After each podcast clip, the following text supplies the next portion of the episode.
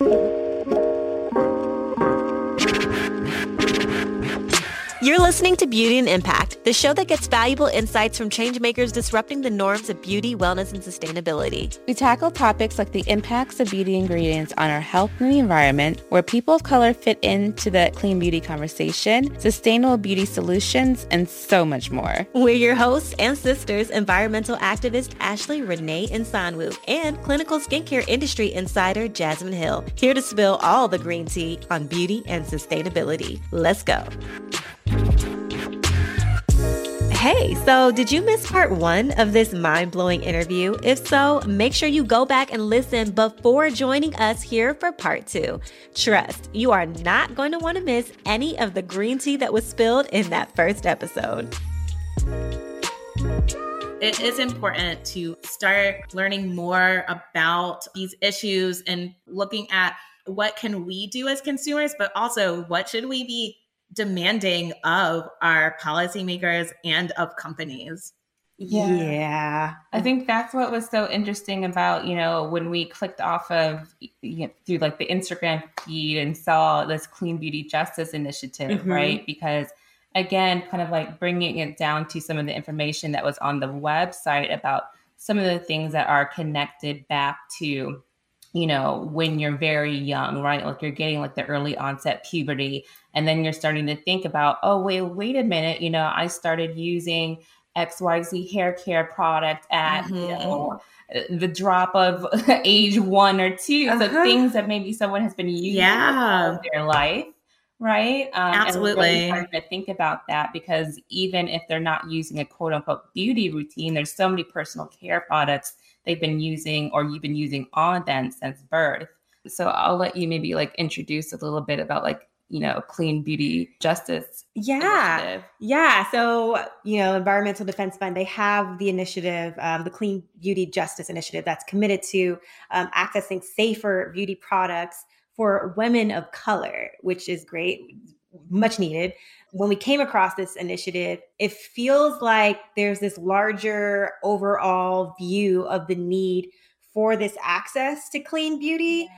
Rooted in social justice and environmental justice, because just like even like personally as an individual, like we can't make those well informed health choices when it relates to um, the personal care products that we use if those policies are not in existence that help provide transparency around these industrial chemicals that could cause reproductive harm for adults or potentially harmful effects during you know our baby's development or those developmental windows for for children. And like i said this is just very important for me because i just had a baby. So this is all very real and relevant for me as well as a lot of women who are listening to this. You know we saw that there was a study that was published that was calling on healthcare providers to become more aware of how exposure to environmental chemicals might impact the reproductive health of vulnerable populations. And it was the first time that I personally became aware that women of color might be disproportionately exposed. So I want to talk with you about, you know, why clean beauty should matter to women of color in particular. Like, why should we care about this? I, I want to know, like, what does the data tell us about the need for clean products as it relates to us and the disparities that exist, you know, right here within this beauty industry? Absolutely. And, you know, starting out at I'm glad earlier, you know, it was mentioned as we talk about beauty, you know, really talking about beauty and personal care products, not just makeup and such, but what we put in our hair, what we're putting on our bodies.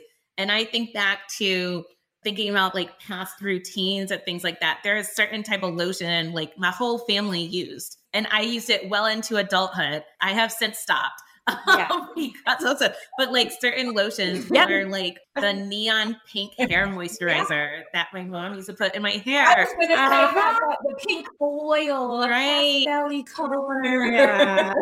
or like exactly, or like the weird neon green or neon blue hair care products.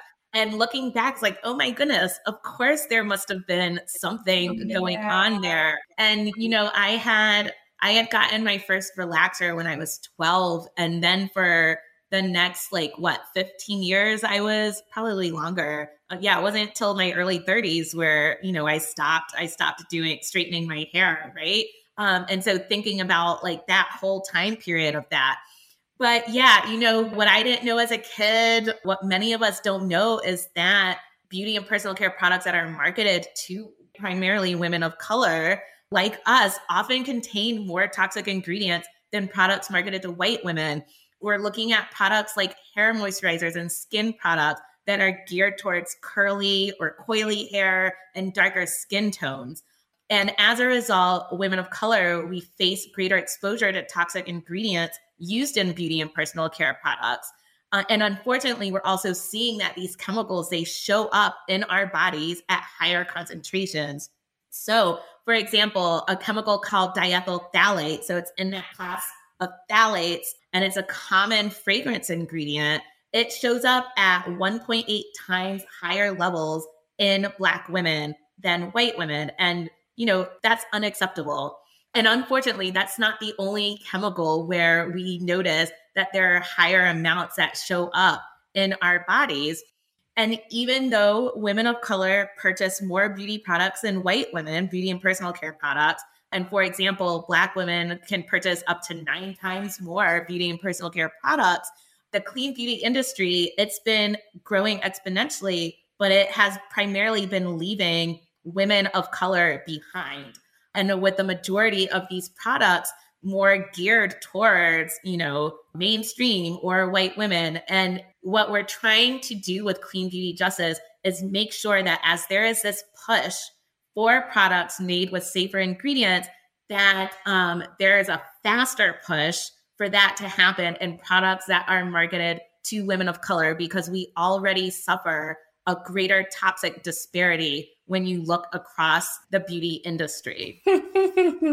yeah, I think about the story I told my sister about, um, you know, Rio that they had back in the day. so it was like the the world's first, you know, natural hair relaxer and I was this close to having my parents put it on me and then they started getting all of the um the backlash about it actually um people's hair falling out from the use of it, you know? So just kind of like thinking back to that and realizing you can't always be just 100% sure about what you're using. Right. And so just trying to make sure that there are, you know, the basic need, you're flipping that package over, mm-hmm. trying to see, you know, exactly what is the transparency behind what is in what you're using. Right.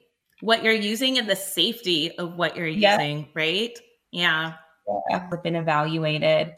Um, when we're looking at certain ingredients in beauty products and then personal care products, like we were talking about before, and we're looking at, um, you know, early onset puberty, breast cancer, um, etc., in women of color. This was something that kind of came up on the homepage of the Clean uh, Beauty Justice initiative.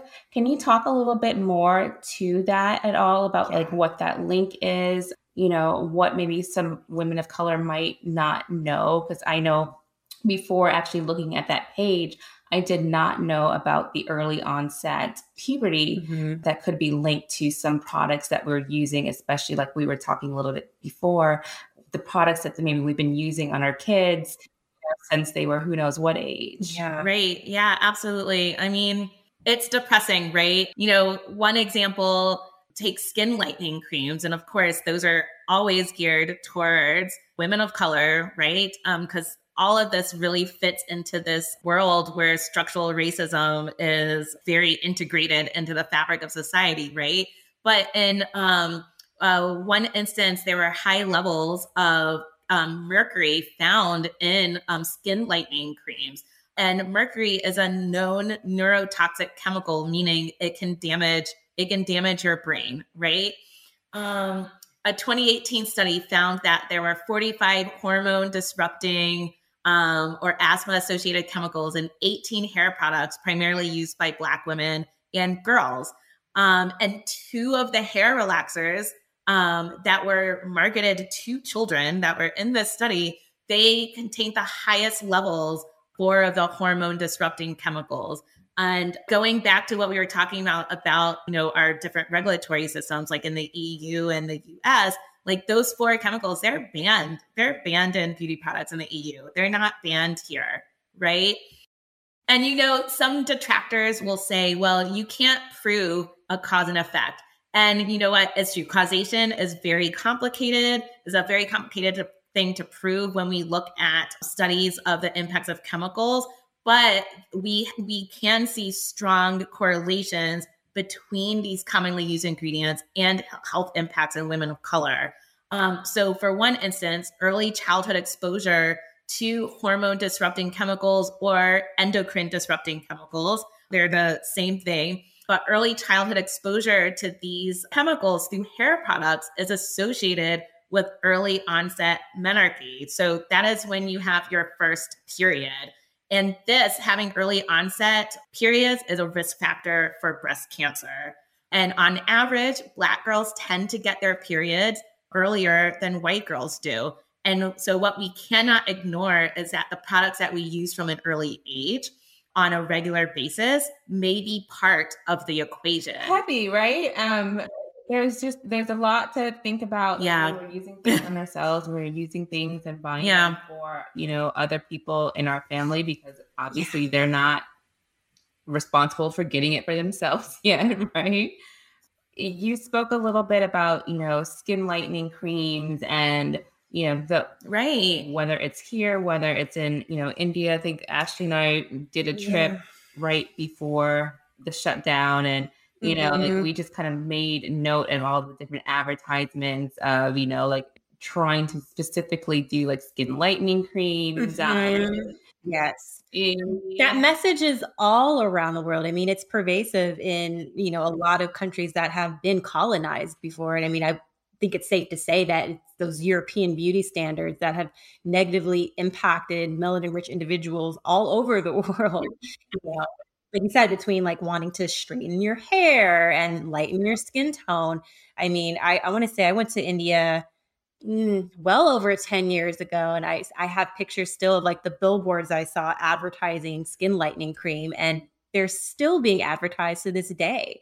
And, you know, I've brought it up like even on my Instagram page you know, about what a problem this is. And you'll still have people arguing that, you know, that's their decision. That's what they want to do. And like, that's just how deep this goes. Like, people mm-hmm. really do feel this pressure to lighten their skin and straighten their hair and, you know, subscribe to these, these other beauty standards that, you know, they have to, unfortunately turn to chemicals in order to fulfill.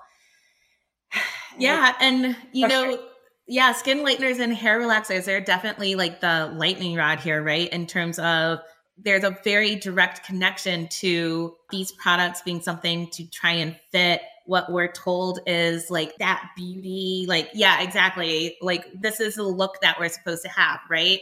But then what's also happening too is like, even even if we look at like say for example like i i wear my hair naturally now I still need to be cautious about what might be lurking in the products marketed for natural hair as well, because this is a lack of prioritizing safer chemistry across the board and making sure that companies are using the safest possible ingredient in their products, making sure that those ingredients are there for a reason and that they aren't tied back to chronic health impacts. So it's like whether you choose to straighten your hair or rock your hair natural, it's like we just can't win. yeah. yeah, I know we laugh, but yeah, it's, it's like this is there is this evidence that we as women of color through all the products we use, and we didn't even talk about makeup, right? Like, you know, the darker pick oh, PFAs, crown. Yeah, exactly. And so it's like we need a clean beauty industry to recognize this is an area that is desperately in need for cleaner, safer beauty. And I'll go back to, you know, EDF's like definition of what that is. That should mean safest possible ingredients in products, right? And products that actually provide uh, usefulness, products that are helpful. I think some of the products we've talked about today do they need to exist, right? we kind of talked, right? But for just generally speaking with the beauty industry, a real focus on like a credible definition of clean beauty and what that means for the different ways that they select ingredients. Well, we really appreciate the work that you're doing. And we're, we're hoping that with all the work that you're doing, you know, as a result, maybe the demand for these products that have higher levels of toxicity will perhaps start to dissipate within the black and brown, you know, community and around black and brown cultures all around the world. You know, that I'm sure that's the goal of your organization. Uh, that's the hope and the dream.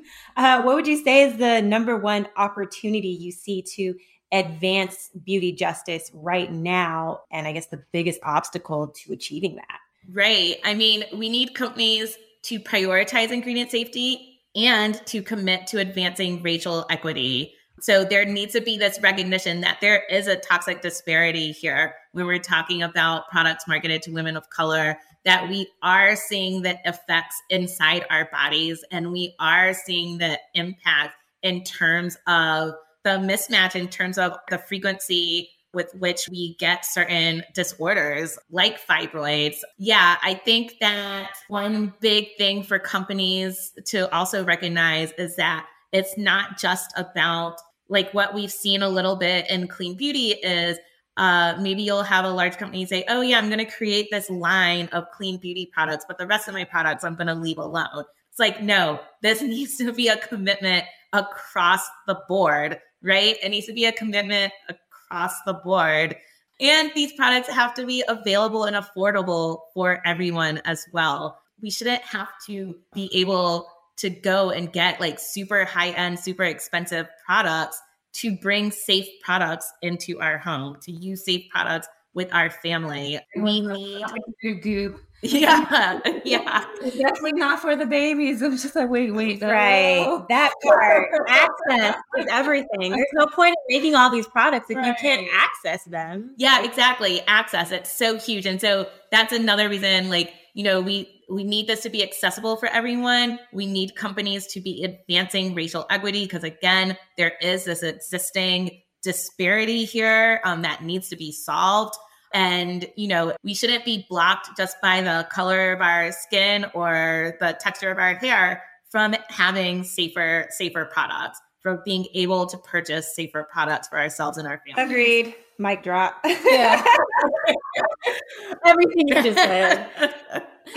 I mean, well, I was gonna okay. Well, I, I was just gonna say it's just it's so much to process.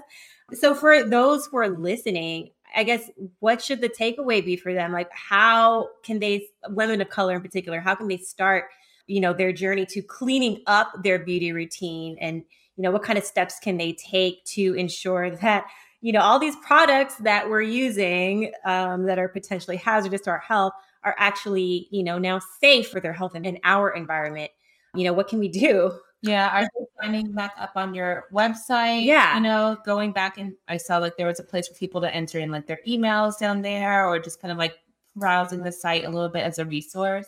Oh yeah, absolutely. Um, I definitely recommend people who want to learn more to sign up on our cleanbeautyjustice.org website to gain more information. You know, in terms of this is we're talking about a system that's broken, right? And so at the end of the day, it's up to companies and it's up to policymakers to create that safer marketplace and better protect our health.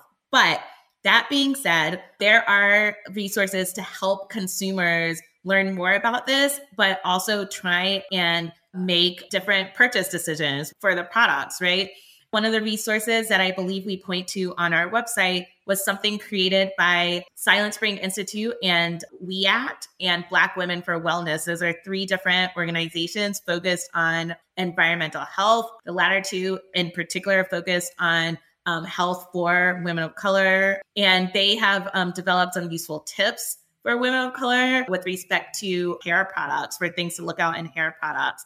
I'll mix in with that just some tips that I can rattle off right now are, you know, like trying to avoid certain ingredients like parabens or DEA or phthalates or oxybenzone. Those are some to kind of look out for in products on product lists.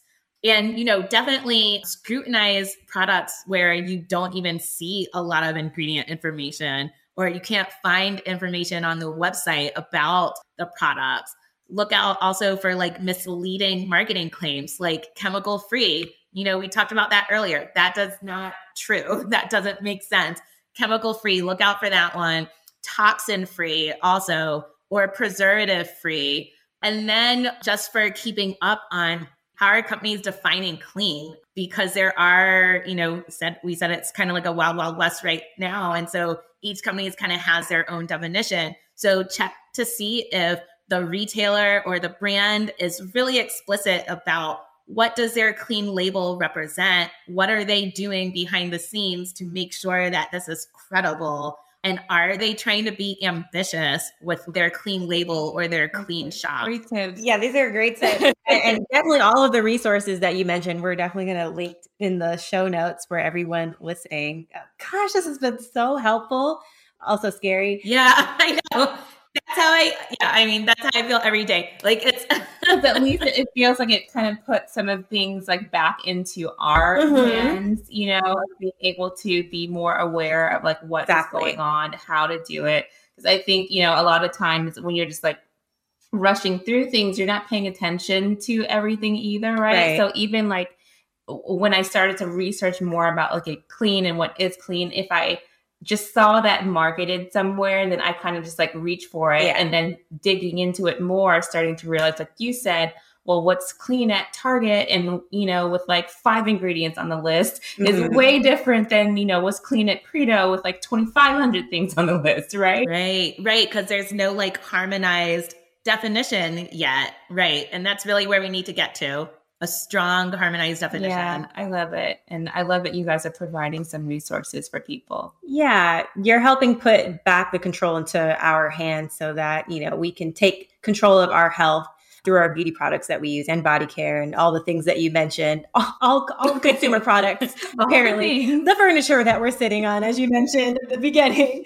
Um, but honestly, you know, as like I said, scary as it sounded, I, I'm actually very hopeful that things are going to change. And I love that you've provided so many resources and tips, and it makes me feel like I can actually do something about it. So I really appreciate all the work that you're doing, especially for women of color.